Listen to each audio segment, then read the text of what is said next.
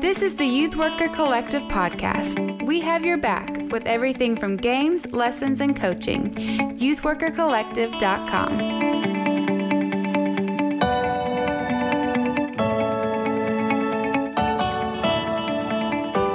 Welcome to the Youth Worker Collective podcast. I'm Jeremy Steele, and I'm here with some fantastic youth ministry experts. We're just going to talk a little bit today about connecting with other United Methodist youth. And before we kind of jump into that, introduce yourself. We'll start with you, Audra. I am Audra Welch Malvez. I'm on staff at Plymouth Park United Methodist in Irving, Texas. Mr. Lynch. This is uh, Chris Lynch. I uh, serve the South Carolina Conference as the uh, coordinator of student ministries. And Master Wilterdink. there are some who call me Chris Wilterdink. I am the director of Young People's Ministries for Discipleship Ministries of the United Methodist Church. All right. So, Chris, I'm just going to have to call you by your last names because we've got two Chris's. So, Wilterdink. you can just say W, it's shorter. One of the first times I ever met you, I both met you and discovered something that apparently has been going on for a long time that I didn't even know existed. At that point, it was called Youth 2015, and you're the planning person for that. But I, will be honest, I had spent my whole life in ministry going to these massive youth ministry conferences you know like student life and you know there's all kinds of different ones that are not methodist i mean really not Methodist. At those things, all the Methodists that were there would say, "Oh, why can't we do this in the Methodist Church? Why why can't we have a big event? There are lots of Methodists in the United States. What you know, we just would lament it over and over again." Now, of course, none of us thought maybe we should Google to see if that exists. we just would sit around and complain. And then I went to this gathering of, of youth workers where you were there and you started talking about this exactly what I complained about for years this massive youth ministry conference that I had never heard of. And at that point, it was in 2015. It was Youth 2015. I ended up going to that, and we can talk about that in just a minute. But I really feel like there's probably a lot of youth workers that have no idea that this happens. Can you just give us a rundown on what is this thing and what happens at it? Sure. So, in a nutshell, I, I don't think that your experience is unique, Jeremy. And even though you came into ministry and kind of got your call through the United Methodist Church, there are a lot of folks that participate and are part of Methodist churches all over the place who might come from like a more congregational model as mm-hmm. opposed to a connectional model. So there's a really interesting set of ministry opportunities that happen because the United Methodist Church is a connectional church. There are these large geographical, national, and worldwide networks uh, that create events and ministry opportunities for a lot of different people. And the one that happens to take place for youth in the United States is called the Youth Event. Uh, and it's been called that since the very first one in 1989.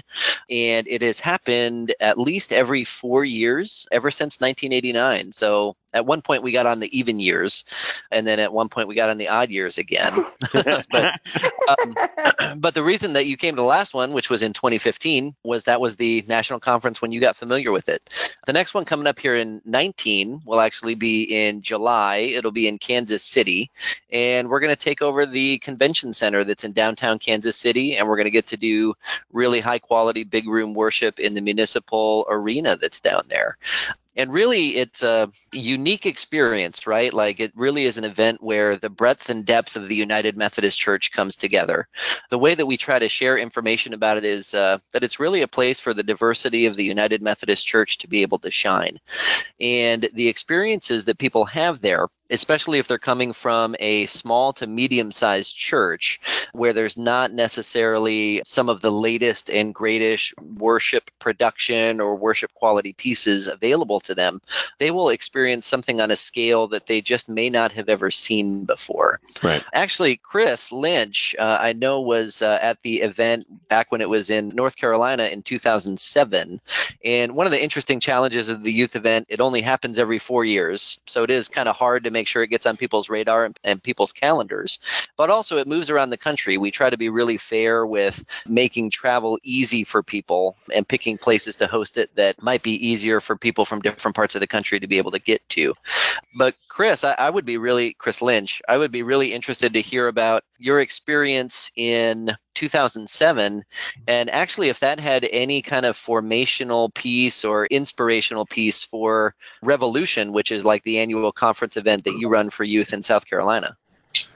Yeah, so in 2007, I was in a local church, whereas now I'm on conference staff. So in Revolution, I actually began in 2009 or 10, before again, before I was on staff. So as far as speaking directly to the connection between Revolution and the youth event, then I don't know, you know, if what that was or how much of that had an impact. I do know they're similar uh, in a lot of ways. Although I will say that the youth event has opportunities f- for things that we have not had opportunities to do with with our event in South Carolina, like the, the missions and emphasis and those sort of things. We've done some of that, but I, my understanding this year that's going to be really expanded some from from what it has been in the past. But I think one of the the greatest stories I can tell you is I know of a young person in South Carolina who attended. Let's see, I guess that had been youth. I guess it was youth 15 maybe it may have been 11 i'm not sure which one it was quite honestly. But chris you may remember that at the youth event you guys did a stop hunger now packing event. Yep. And there was a young person at that point who was only 12 or 13 years old young still in middle school uh, and really just through that experience at youth whichever youth event that was either 11 or 15 he really caught a heart for the ministry of Stop Hunger Now and this idea of trying to alleviate hunger around the world. And so he brought it back to his local church. His local church ended up doing a packing event. His district youth in his conference ended up doing a packing event. We ended up doing a packing event at Revolution one year and at our annual conference. And so at last count, when I talked to him, he had been a part of packaging like it was some ridiculously amazing number. I want to say like three million meals. You know, that, that, all came from, and, and none of those would have been packed had it not been for his experience at the youth. I think it was 2011, the Youth 11 event. And so, those are the kind of things I think that kind of go.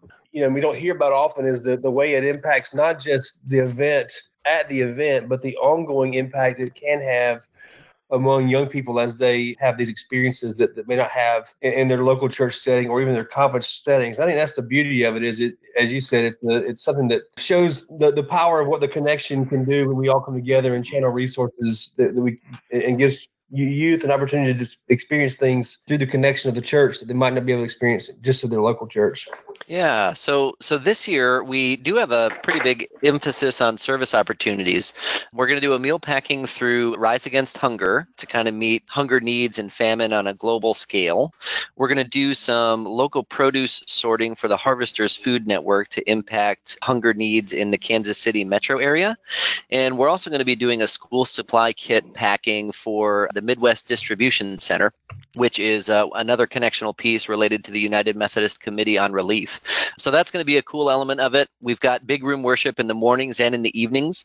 We bring in national level speakers and big talent groups for that.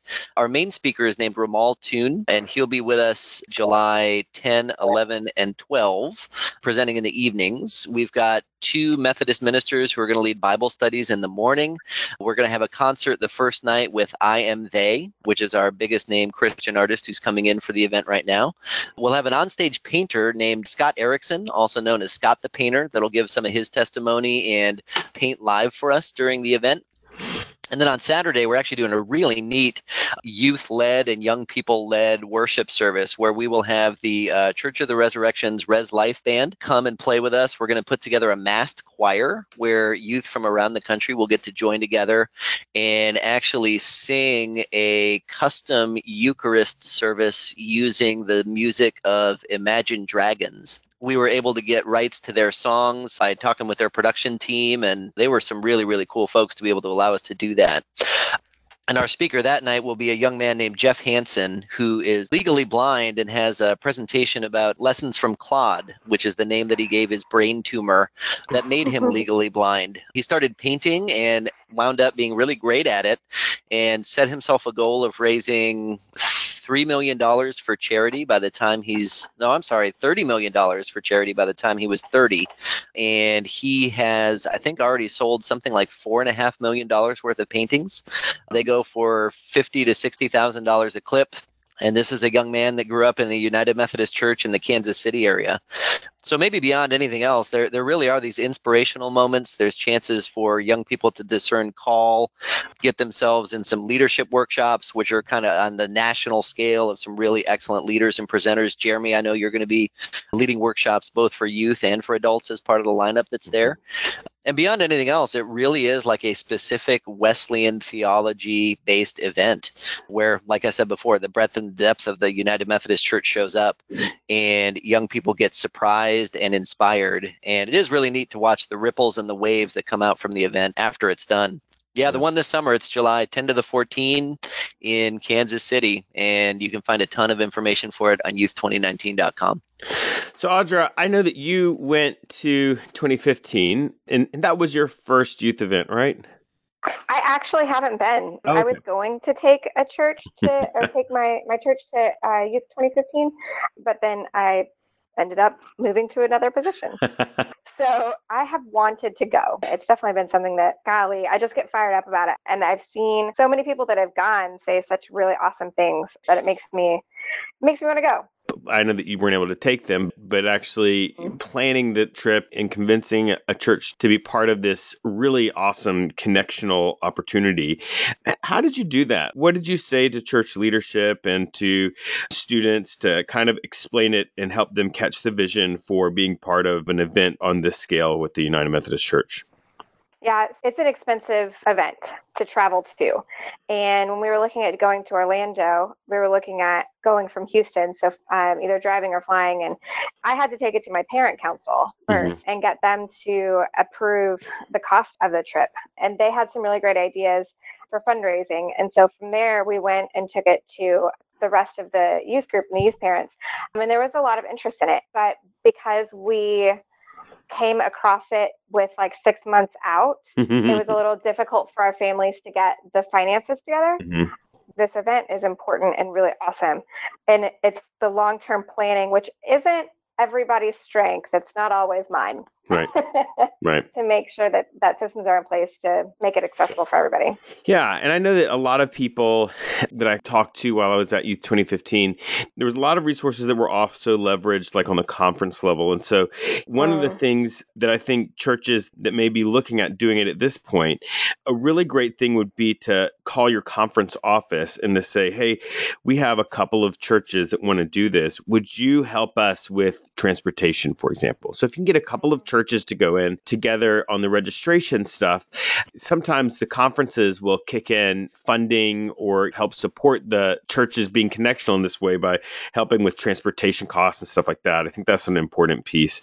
And I think too, it's important just to talk to students about what it means to be connectional, what it means to be part of of something that is bigger than yourself, your community, even bigger than your, you know, your region, your state, or, or the people that you normally get to be in community with, uh, because that's a huge part of what it means to be United Methodist. So, I, I guess to round us out here, Chris uh, Wilterdink, if somebody is in a church that's still looking at their summer stuff, you know, and looking at taking a handful of kids to a summer event like this, what would you say to them about Youth 2019? I would say that it's really worth looking at the things that are valuable in your youth ministry. Youth 2019 and national level youth events can really open a window to the wider Methodist Church Mhm. and give youth and adult leaders experience and leadership development opportunities that will play themselves out over the course of years. Right. We really try hard to keep the event in the same ballpark price range as something like a week of camp or a week of mission trip or a service experience of some kind. So it, it's about that level of commitment. So there certainly is planning that's involved. There certainly are some costs that are involved. And we offer it not to be in competition with those right. things like weeks of camp or weeks of mission opportunities, but we offer the youth event really to be complementary to those things. That, you know, once every four years, you can come together as a whole church body, learn about the incredible ministries that are happening around the world, and connect young people with each other so that they can, you know, if, if they're one of two youth at a smaller church, they can figure out that they are not alone in feeling connected to a church and having a vibrant faith life. Right. Uh, and that really builds a tremendous amount of value for youth and for the church as a whole. Right. And of course, like every youth camp, there is a lot of opportunity to find future girlfriends and boyfriends, right? I mean, from all over from all over the country. The the pool is uh, you know, as long larger. as it doesn't happen during the event, it's totally fine. People are more than welcome to exchange phone numbers and social media profiles. all right. Well, uh, what's the website, Chris, for you 2019? The website is youth2019.com. You can find the schedule and the speakers and bios for our workshop leaders and everything like that there. We also have a pretty active Facebook group, which is great for parents and for youth leaders to check out. If you were to just look up Youth 2019 on that, you'd find it pretty easily. We also have a Twitter and an Instagram account that use that exact same handle. Well, thank you so much for talking us through what it means to be connectional and, and this really incredible opportunity for youth workers and teenagers. When you sit down to do your work as a youth worker, sometimes it can feel lonely, especially when you're thinking about like doing a camp and stuff, you know, trying to figure out how it is that you can connect with people beyond your local church can be daunting. But you don't have to worry because that's really what Youth Worker Collective is about. When you sit down and get online to work, we don't want you to feel like you have to do it alone but that we're here with games and ideas, lessons, coaching, all of the stuff that you need as a youth worker is available on youthworkercollective.com and more podcasts like this one on youthworkercollective.com slash podcast.